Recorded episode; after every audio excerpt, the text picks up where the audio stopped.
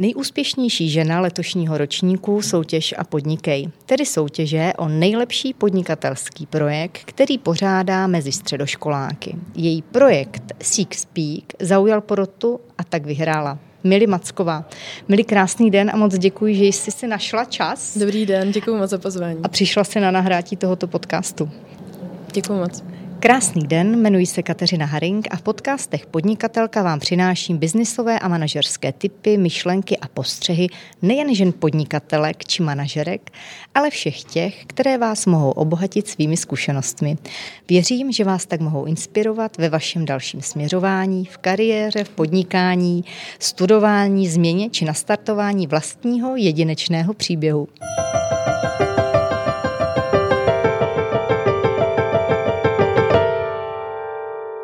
Mili, jaké je tvé manažerské desatero? Chápu, že jsi ještě středoškolačka, mm-hmm. ale přesto už nějaké ty manažerské uh, dovednosti máš a stoprocentně dostáváš nějaké rady. Tak o které by se podělila, které jsou za tebe stoprocentní?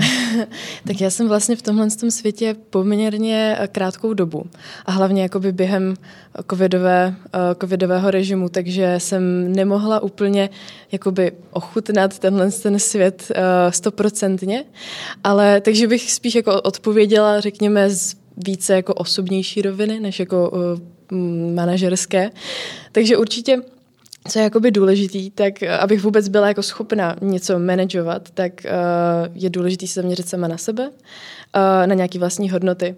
Takže třeba č- čemu já věřím a čemu vlastně uh, jak, jak, podle čeho vlastně žiju, tak je to určitě, že se nikdy nesmíte vzdávat, že bez překážek uh, to nikam nevede. Jo, že prostě pokud chcete nějaký progres, uh, vždycky tam budou nějaké překážky a když tam nejsou překážky, tak prostě to není progres.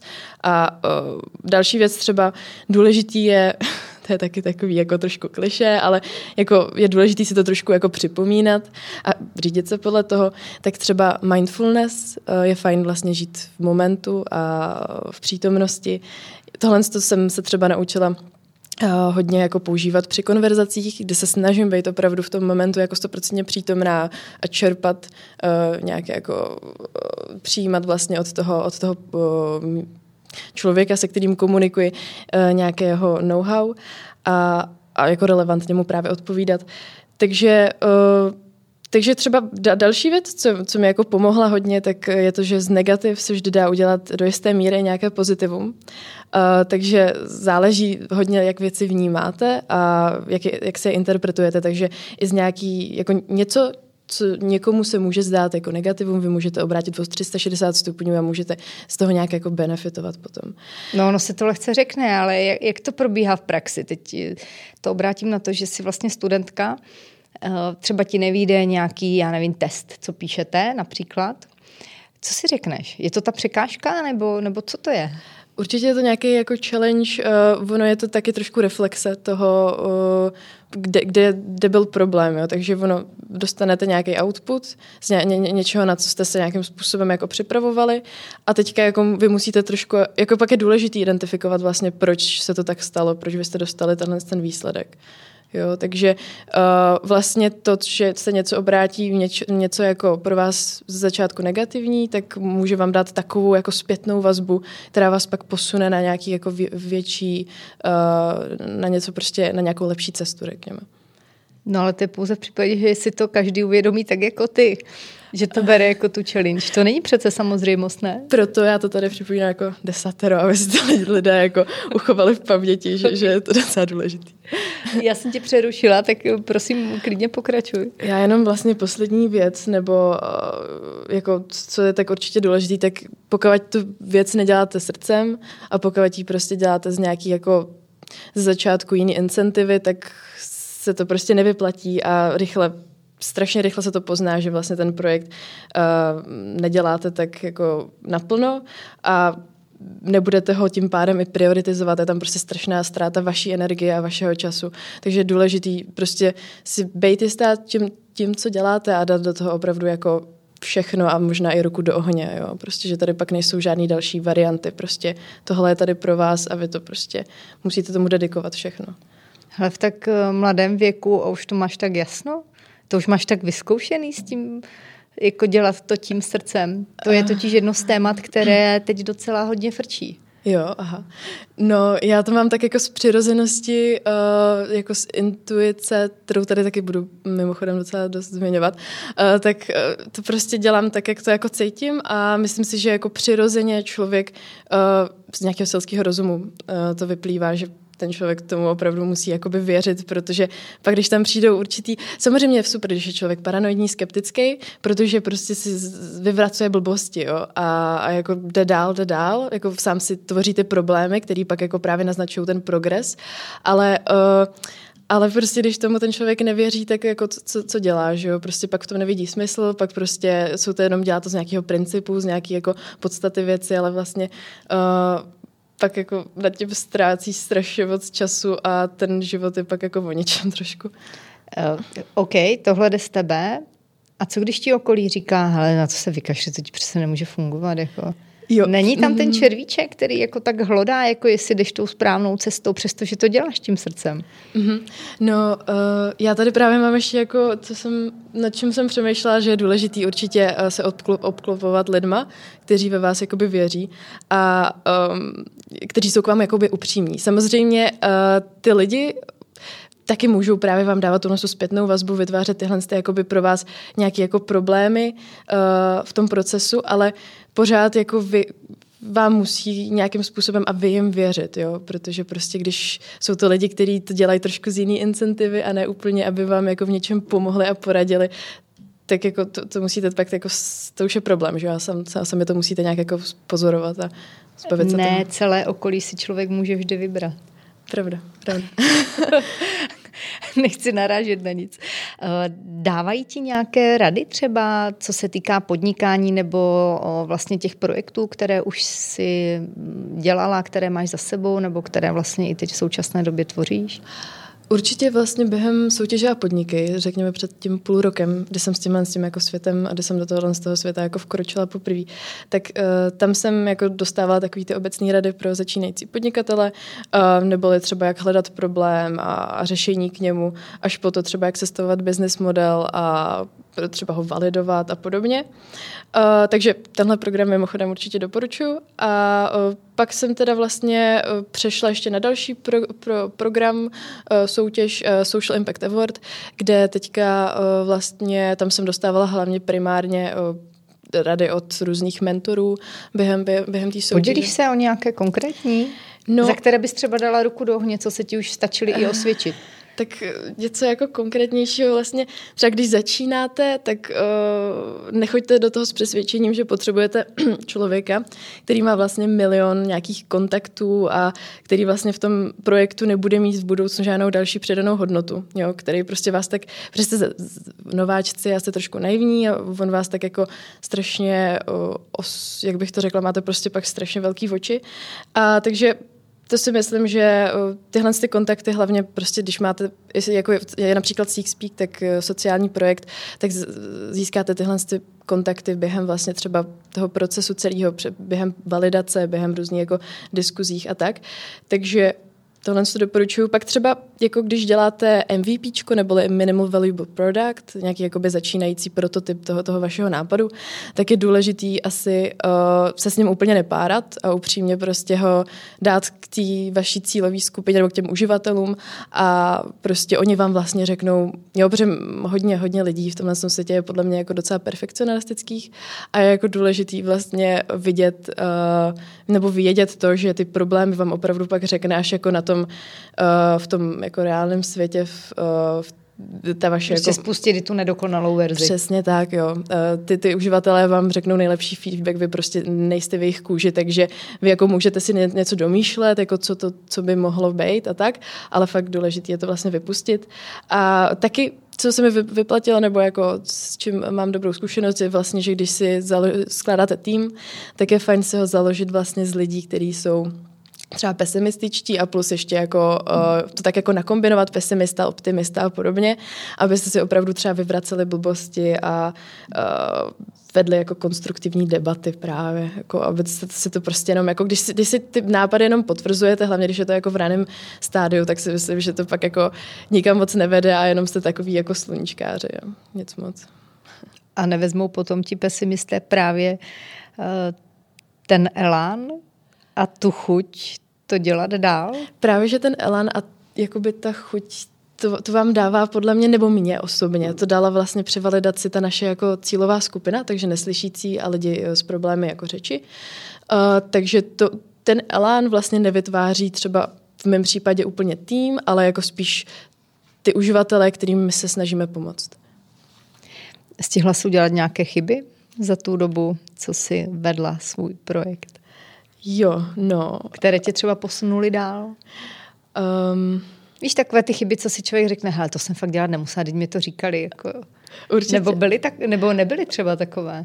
Uh, určitě, jakoby... Um, že třeba myslet si, že váš nápad uh, jako má poten, když má potenciál, tak si jako hnedka myslet, že jako zbohatne, zbohatnete prostě ze středy na, na pátek, tak si myslím, že je to takový uh, docela naivní a já jsem, neříkám, že jsem to takhle měla, ale prostě furt mě tam jako ten drive byly třeba z větší, jako z, z té většinové části byly jako finance a to jsem si řekla, jako, že eh, jsem úplně poznala, že to vůbec jako nedává smysl, že to je úplná kravina a že si myslím, že prostě to úsilí a ta cesta eh, je to je to, co je na tom prostě nejlepší, na tom vývoji toho projektu a nevyvíjí se, to je důležité, že prostě, že jo, nevyvíjí se jenom ten projekt, ale vy s ním. Takže uh, vidět v tom jenom prostě jít s tím uh, do toho, jako že s tou incentivou třeba jako zbohatnout. Je fajn, když už za sebou prostě máte víc projektů, který, jako ve kterých jste třeba viděli smysl a prostě pokračujete s nějakým jako jiným drivem,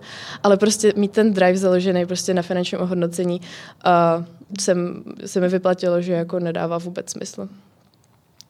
Takže vydřít to vyloženě přes ty překážky? Určitě, určitě. Ono vlastně fakt se tím jako posouváte i vy osobnostně a je super, jak jakoby podnikání je dost holistický, nebo prostě, že to tak jako uh, zasahuje do víc, víc jako oblastí. Uh, není to prostě jednosměrný, jako například, já nevím, computer science, nebo prostě tyhle ty jako, uh, řekněme, jako rigidnější nějaký jako vědy a podobně. Uh, tak je fa- fakt super, že vy vlastně nahlídnete do strašně moc oblastí a v nich se pak jako vyvíjíte rozvíjíte. Máš nějaké slabé stránky, o kterých víš, že na nich třeba musíš trošku zamakat? Nebo, nebo na nich makat třeba nechceš, protože si říkáš, že je to zbytečné? Jaký na to máš vůbec názor? Teď se o tom také docela dost mluví, že je potřeba rozvíjet to, v čem jsme dobří a tak jako moc nerozvíjet to, co nám nejde. Mm-hmm. No, já... Třeba ve vztahu no. i k tomu podnikání. Jo. Každý z nás ví, jako v čem právě, jak jsi řekla, že mm-hmm. to mhm. podnikání je takové komplexní, tak to má spoustu že jo, jakoby aspektů. Právní, účetní, obchod, ano. marketing jo, a další. A třeba cítí, že něco z toho ti jde víc a to mm-hmm. něco ti jde třeba méně. Mm-hmm. No, uh, já jakoby co cítím, tak je, říkám, já jak v tomhle tom ještě jsem takový jako nováček, fakt jako malý pivo prostě, tak uh, se na to koukám spíš z jako osobní uh, stránky. Tak třeba tady, jako co, co hodně se mi osvědčilo, že v čem dělám jako chyby, nebo co byla taková moje jako slabá stránka vlastně při vývoji toho, toho pro, projektu, uh, tak jako bylo to, že jsem třeba ne, nevěřila úplně svoji intuici a že to, jako takový ten gut feeling, že prostě musíte, že to tak jako vycítíte, co je správně a co ne. Jo, a myslím si, že za tímhle s tím si člověk má jít vždycky za takovým svým jako vlastním pocitem. Samozřejmě, jako když jde pak o něco víc, co jako ovlivňuje nějakou jako víc, uh, víc nějakých jako stakeholderů, prostě víc jako lidí, tak je fajn určitě uh, se jich zeptat, jestli to je takhle, jako, jak si, jako i na jejich názor samozřejmě, ale je důležitý asi věřit sám jako svoji intuici a řídit se tím víc. A uh, no, asi tak. Na středoškolačku máš poměrně široký záběr toho, co si stihla už udělat. Eh, jak to řešíš, abys byla v takovém tom work-life balanci? No, tak můj work-life balance uh, je takový, že jako já teďka chodím na Gimple a upřímně, uh, upřímně jako já to vlastně beru jako takový odpočívání k tomu Gimplu. Jo, já mm. nad tím fakt jako hodně odpočívám. Uh, prostě já když jako jsem taky produktivnější pod stresem. To znamená, že prostě když máme nějaké jako, nějaký assignmenty, tak jako do školy, tak prostě místo toho, abych prokrastinovala, tak vlastně jako dělám něco právě produktivnějšího, takže jako ten čas vyplním vlastně těma projektama eh, místo jako nějaký prokrastinace. Jako než aby se zúčila prostě na, teď řeknu, co tam je dějepis, historie, nebo co by na tak, tak radši než makat na projektu, jo? Mm, ne, právě že, uh, právě, že jako určitě je důležité asi mít nějaký time management a nějaký priority. No jasně, ale když se dostaneš do toho flow a děláš na tom projektu, který tě baví, mm-hmm. tak uh, máš problém, ne? Jako si ustřenou, ty jo, hele, to už je tolik hodin, ne? Nemáš to tak? Mám, mám a uh, upřímně jako vzdělání je pro mě taky důležitý, protože k tomu bych se přes, uh, jako kdybych nebyla asi ve škole, tak bych se k tomu ani jako projektu nějak nedostala ale eh, já teďka jsem vlastně v maturitním ročníku a Kdybych byla možná o rok, o dva níž, tak bych, uh, protože dělám ještě jako dvojí maturitu a je to takový dost jako na nic, uh, takže je to, je to fakt uh, časově náročný takhle. A kdybych teda byla třeba o dva roky níž, tak bych uh, si asi dala třeba individuální plán a opravdu se tomu projektu věnovala jako mm, většinově, než jako, že bych to mhm. tomu dával větší jako prioritu. Uh, No, ale teďka, teďka prostě jsem, musím udělat tu maturitu, musím mít ten papír a, a pak se třeba zavřu do garáže a uvidíme, co z toho vznikne. No. My pořád mluvíme o tom projektu, ale to nebyl jediný, ve kterém si vlastně uspěla, protože ty jsi byla úspěšná nejen v té soutěži Soutěž a podnikej, ale získala si i další ocenění, například uh, European Astropy Challenge od Evropské vesmírné agentury, wow teda. Uh, zvítězila si také v projektu aplikované ekonomiky, kterou vyhlašuje Univerzita Karlova a zúčastnila si se dokonce programu Erasmus pro mladé podnikatele a vyhrála si cenu za globální inovaci. Jak se to dá všechno stihnout? No, já jsem jako před maturitním ročníkem se dost jako nudila. Uh, a, um, a tak jsem si jako na tři měsíce vlastně, hlavně během korony, že jo, tak tam vlastně můžete studovat vlastně z jakýchkoliv části tady uh, země, koule. tak jsem si teda vybrala Azorské ostrovy, kde jsem právě, uh, kde jsem teda byla tři měsíce a dělala jsem, jak jste zmínila, právě tu, uh, ten program Erasmus pro mladé podnikatele, tam jsem teda vyvěla ještě jiný startup, ale tam, uh, kterýmu jsem teda nedávala takovou, takovou prioritu, protože uh, Speak je teďka něco, co mě jako dává větší smysl, takže tomu se možná pak třeba vrátím, až ne, nebudu pojďme hned na ten Speak, tak o čem to je? ten projekt?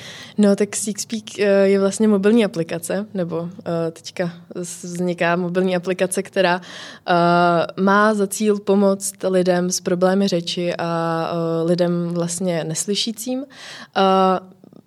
S nějakým jako procesem učení se samotné řeči. Jo, takže my vlastně učíme, učíme mluvit, učíme, jak uh, tvarovat pusu, jak, uh, jakým způsobem, jak nahlas vyslovovat. Uh, je to velice komplexní, upřímně, uh, jako problém, protože um, jako logopedie to je strašně široký téma a spadá tam jako strašně moc věcí a strašně moc poruch a, a podobných jako defektů.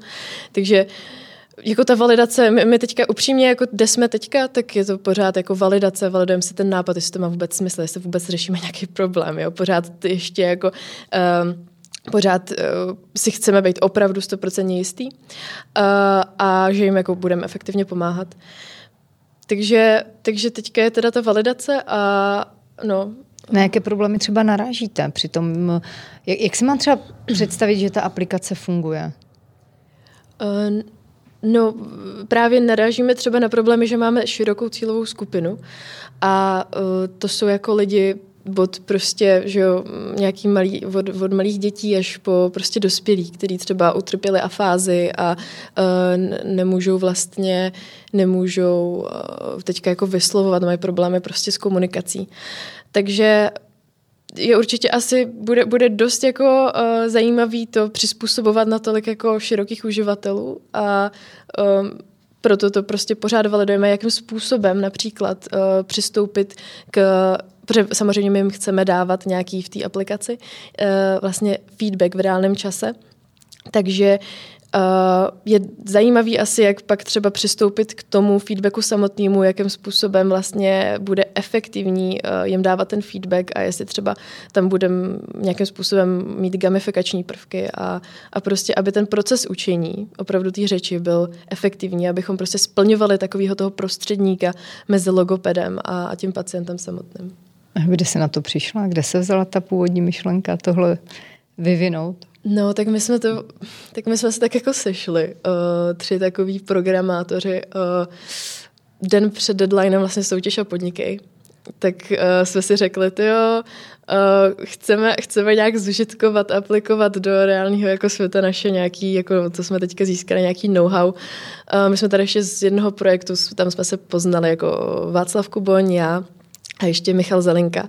Michal s náma teda už jako bohužel nespolu, nespolupracuje, ale uh, teďka Uh, takže tam jsme se tak jako sešli a přihlásili jsme se den před deadlinem a pak jako vlastně jsme, vlastně Michal, myslím, že to byl, kdo v, on viděl prostě v červeném trpaslíkovi nějakýho, nějakýho jakoby, uh, nějakýho, nějakýho muže, já vůbec ne, neznám ty postavy, uh, který jako nejdřív prostě přeměňoval řeč v nějaký jako, že, že se to jako psalo nebo podobně, tak jsme si řekli, dobře, tak třeba bude zajímavý mít vlastně lidi, kteří jako neumí vlastně uh, používat znakovou řeč, že třeba řekne, někdo něco řekne a prostě tam se mu na displeji objeví. Jo a prostě jsme měli takovýhle nápady, které už prostě existují tady od Google, od Microsoftu a pak jsme teda když jsme validovali tyhle jako původní nápady, tak jsme pak dospěli k tomu, že eh, to nemá úplně teďka smysl a eh, někdo něco prostě nás tam jako eh, v té zrovna kvantitativní, kvantitativní zpětné vazbě z nějakých jako Google dotazníků, tak jsme zjistili, že tohle je ta cesta. Jo. A tu myšlenku jste začali rozvíjet dál. A to přesně, ano. A díky tomu programu vlastně, kde, kde to, který jsme nakonec pak nějakým způsobem vyhráli, což bylo taky docela náhodné, protože jsme vlastně neměli ani prototyp a, a e, jako do teďka si říkám, že, že je to jako wow, že už jako to, že jsme si zasloužili být uh, jako na prvním místě, už jako to, to musíme dál jako rozvíjet a, a to.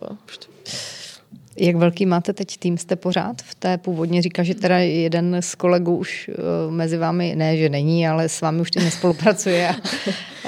Michal to pořád je, teda dlouho se mi neozval, tak možná, nevím, měla bych mu napsat. Pořád to jedete ve dvou? Uh, ne, ne, ne, teďka vlastně se nám k nám přidala mentorka uh, z, toho, z té soutěže, jak jsem zmiňovala soutěž a podniky, tak uh, ta se nás jako ujala v té soutěži a přidala se k nám potom jako v procesu. A, a pak tam ještě při přivzala svého kamaráda uh, a teďka jakoby to spolu nějak uh, zmanageujeme a uvidíme. Tak to moc držím palce.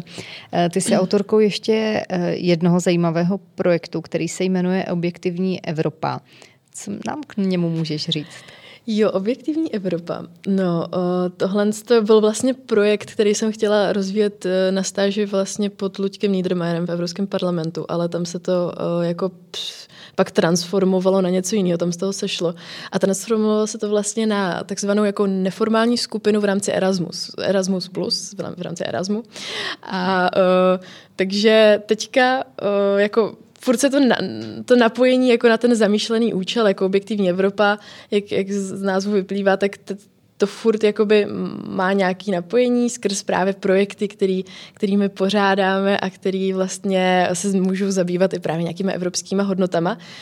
Ale uh, co jsem určitě chtěla zmínit, což je jako, málo se o tom ví, mělo by se o tom podle mě víc mluvit a, uh, nebo není to žádný jako hot topic teďka, ale právě, že bych z toho chtěla udělat hot topic, co nám vlastně nabízí Evropská komise. Uh, tyhle ty projekty, na kterými vy, vysíláme, na, tý, na který se může přihlásit člověk od 13+, plus, tak uh, jsou jakoby v zahraničí, jsou to prostě krátkodobí projekty, takže když máte školu, můžete se to úplně v pohodě skloubit. Uh, jo, je to týden až třeba 10 dnů. Tak uh, jsou všechny jakoby fundovaný Evropskou komisí a uh, od nějaký letenky až po ubytování, po stravu a tak, po program. Uh, takže to bych chtěla určitě zmínit, že přes právě objektivní Evropu se můžete i přihlásit na tyhle ty projekty a zažít něco prostě v zahraničí. Je to hodně obohacující. Já jsem se právě sama takhle jako prvně nejdřív zúčastňovala těchhle z těch Erasmů a pak jsem jako potkala takového člověka, který mě jako navedl, hele, ty vlastně tohle můžeš přinést jako do Česka, když tady furt tyhle jako neziskové organizace už jako existují, ale pořád čím víc, asi tím líp, že jo, prostě proč ten, toho nevyužít, jako je to hodně obohacující. Ono mělo jít vlastně o nějaké neformální výukové metody? Původně? Jo. Mm-hmm. Ono vlastně, uh, ty neformální uh, výukové metody jsou uh, zakomponované během toho programu, tam když jakoby přijedete a máte nějaký, nějaký program, tak se tam to téma probírá většinou v rámci uh, nějaký, jakoby, nějakých diskuzí, projektů, prezentací a tak podobně. Takže to jsou takový ty neformální, není to třeba, je to právě opak o těch formálních, co zažíváme jakoby ve škole, uh, takže není to na, na základě testů a, a podobně. Je to spíš takový interaktivnější. Ty jsi současně ambasadorkou několika organizací. Co ti to dává? Kromě toho, že ti to asi bere dost času. No já jsem to teďka právě docela katofla, jakože už to moc ne, teďka jako se tomu tolik nevěnuju, jelikož prostě mám uh, tu maturitu a prostě tyhle ty věci a ještě musím se hlásit na výšky, že jo, a tak různě, co se ode mě očekává. Uh, a takže já jako by, co jsem tam získala, tak jsou třeba jako soft skills, uh, určitě, kterými škola třeba úplně moc jako nedává. A pak třeba jako hodně networking kontakty právě a to jsou jakoby spíš jako z té perspektivy toho, že vy jako poznáte, jak jsou tyhle, že to prostě, že jako poznáte ty kvality těch ostatních lidí a že s nimi pak můžete prostě tvořit další projekty. Takže já jsem třeba teďka s jednou holčinou zase zakládáme další neziskovku, která se bude právě jako, to je ještě takový, je to ještě takový tajný, jo, ale uh, bude to taky právě na, na různě jako neformální výuku a různě ambasadorství a podobně. Takže prostě propojování a pak jako tvoření dalších těchhle z těch jako super věcí, tak uh, to, to mi asi dávají hodně ty jako ambasadorství, no. Jaké jsou tvé ideály? Mm. Aha, a co si myslíš, eh, že je potřeba udělat, aby ta Evropa teda byla objektivní? No, uh, jako moje ideály, aby byla Evropa objektivní, asi... No, asi čteš noviny, díváš se na různá média, tak asi hmm. vnímáš uh, současné situace. Uh, co na to říká mladý člověk? No, tak upřímně uh, asi, asi jakoby Evropská unie, jako Evropská komise, uh, si myslím, že se s náma snaží komunikovat a propojovat třeba jako teďka už skrz nějaký sociální sítě, takže to je fajn, že my vlastně furt dostáváme nějaký, jako, že jsou víc transparentní, řekněme. A takže ten člověk je určitě prostě důležitý, protože upřímně uh, ve škole tam jde asi všem jako spíš o češtinu, o matiku, ale ne moc jako o nějakou jako evropský nějaký hodnoty a podobně prostě, na, co, co to vlastně ve školách je většinou ZSV, nebo nějaký základy společenských věd, se vlastně učíte o nějakých jako politických věcech, tak tam se Evropská unie a jako nějaký její další orgány, uh, teda Evropský parlament a další orgány třeba jako moc nezmiňují. Takže... No, málo kdo tomu totiž rozumí. To je otázka. já, já nejspíš jako taky moc ne, upřímně, ale já jsem... To jsem nemyslela na tebe. to bylo no. do řad pedagogů spíše, jo? Ono se těžko vysvětluje něco, čemu moc nerozumíš. No. Hmm. Ano, ale opravdu teďka se jakoby snaží ta jako Evropa být víc taková uh, transparentnější, snaží se prostě uh, hodně komunikovat skrz mladý, protože v, ně, v nich vlastně vidí ten, tu další generaci a ten další jako potenciál pro růst lidí samotný. Že jo? Takže. Takže vidíš v ní smysl? Aby pokračovala dál Evropská unie jako taková. Ty tohle jste hodně jako politické otázka. bavíme se úvaha, mě zajímá tvůj názor, jsi mladý no. perspektivní člověk, jako, na tím bych se musela na, které, na kterého padne vlastně pak ta zodpovědnost, až ti hmm. starší odejdou od toho kormidla. Však. Určitě. Já vím, že v tom nemůžeš mít třeba úplně jasnou dneska, ale třeba máš jako nějakou myšlenku. No jako mě vlastně uh, stačí, že... Ne, to ne, to, to tady neřeknu. To ne, to já jsem chtěla tady změnit Erasmus právě uh, zkušenosti, ale jako Evropská unie ona, dobře, tak když to chceme teda takhle rozebrat, jako podle mě uh, někdy až moc třeba zasahuje vlastně do suverenity nějakých států, ale uh, na druhou stranu třeba v korona covidové krizi, tak uh, tam jako podpořila uh, i jako Česko právě konkrétně, uh, abychom to nějakým způsobem tady jako přežili a, a abychom se třeba jako když ta země má prostě nějaký trošku pofidérní vedení, tak aby prostě uh, jí dala, jako, aby jí navedla na správný směr. Jo. Takže jako přijde mi fajn, jako my z ní určitě benefitujeme. Nevím, jak jako ostatní víc třeba ekonomicky rozvinutější státy, ale jako Česká republika si myslím, že ještě bychom tam mohli nějaký čas jako zůstat určitě. Takže ty nebudeš mezi těma, co zvednou ruku, když se bude hlasovat o výstup, vystoupení. No, as, asi ne. Já jsem byla v tom Evropském parlamentu. Vím, že třeba po téhle zkušenosti nechci pracovat v korporátu, že mi to teda, že, že vidím smysl spíš jako nějaký ne, třeba neziskovější cestě nebo v nějaký jako mm-hmm. s, právě eh, podnikatelské cestě, ale nebudu, jedna z nich ne, asi ne. Eh, mluvíš anglicky, francouzsky, rusky, chystáš se ještě na nějaké další jazyky? Uh, no, ono upřímně, ruštinu jsem se učila na základce, pak jsem přešla na Gimplu vlastně na Fráninu a to jenom kvůli tomu, že mám ráda v, jako Paříž a Francouze. Ale uh, jakoby, co, co třeba teďka, nebo takhle, učila jsem se čínsky. Jo, to byla mm-hmm. takový můj jako hodně velký challenge, protože v tom vidím, když potom chcete samozřejmě rozšířit váš jako business na nějaký prostě uh, další, další pobočky, třeba právě takhle do, lukrat, do lukrativního jako Číny, tak si myslím, že je fajn si prostě popovídat s nějakým vaším manažerem tam jako čínsky. Ale, a tak je to jako hezký jazyk, strašně hezký jazyk. Uh, Docela obtížný. Takový, jo, decentně, jako ty, ty znaky nejsou úplně jednoduchý, to bych jako víc než dost. Ale, ale tak no, takže já si teda chci, takhle chci pokračovat asi, asi v té čínštině, pak jako do budoucna, teďka na to nemám časovou kapacitu, ale prostě pak někdy si musím jako udělat čas a začít zas. Tak základ tam máš.